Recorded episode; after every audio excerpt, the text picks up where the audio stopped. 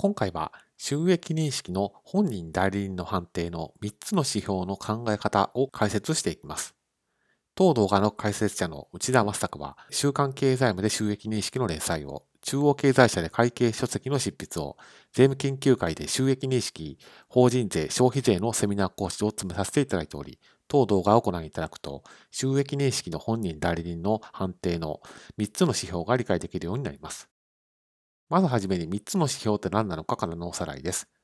こちらは収益認識の適用指針の47項に規定されている指標なんですけれども、1つ目が契約の主たる責任です。こちらは、もし商品が使用を満たしていないとか、何か不具合があった時にまず責任を負うのは誰なのかというのが主たる責任という指標の考え方です。そして在庫リスクというのは、お客さん、顧客が返品権を持っていて、実際にその返品権が行使された時に、その在庫を持つことになって、まあ、陳腐化リスクであったり、まあ、滞留、そして、まあ、転売したら赤字になるとか、まあ、そういったようなリスクを負うのは誰なのかという、という、指標になります。そして3つ目が価格裁量権で、こちらはそのお客さんへ提供する商品の値段をつける権利があるのは誰なのかと、まあ、そういった指標を、え価格裁量権と、この3つの指標が47項で規定をされています。一方で収益認識会計基準っていうのは、この支配の移転という考え方を採用しています。そちらとこの本人代理人の判定の3つの指標についてどのように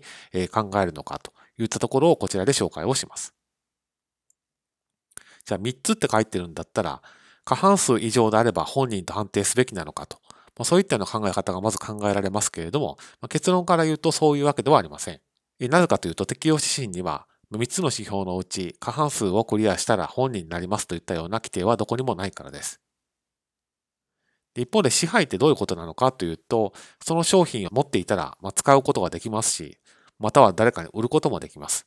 まそういった状況下に、ま商品とか製品が置かれていると、そういう状況のことを、ま支配を手にしていると。ですから逆に言うと支配が移転しているというのは、そういう状況がお客さんに移転しているんだと。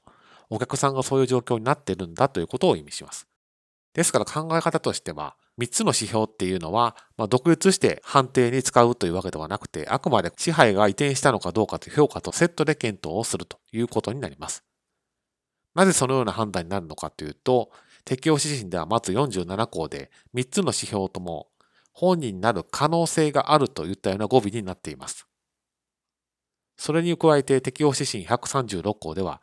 この3つの指標っていうのは支配の評価を覆すものではなく、単独で行われるものではないと書かれているからです。ですから、お客さんへ提供する直前に誰が支配しているのかっていうのを考えると。自由に使える状況になるのは誰なのか、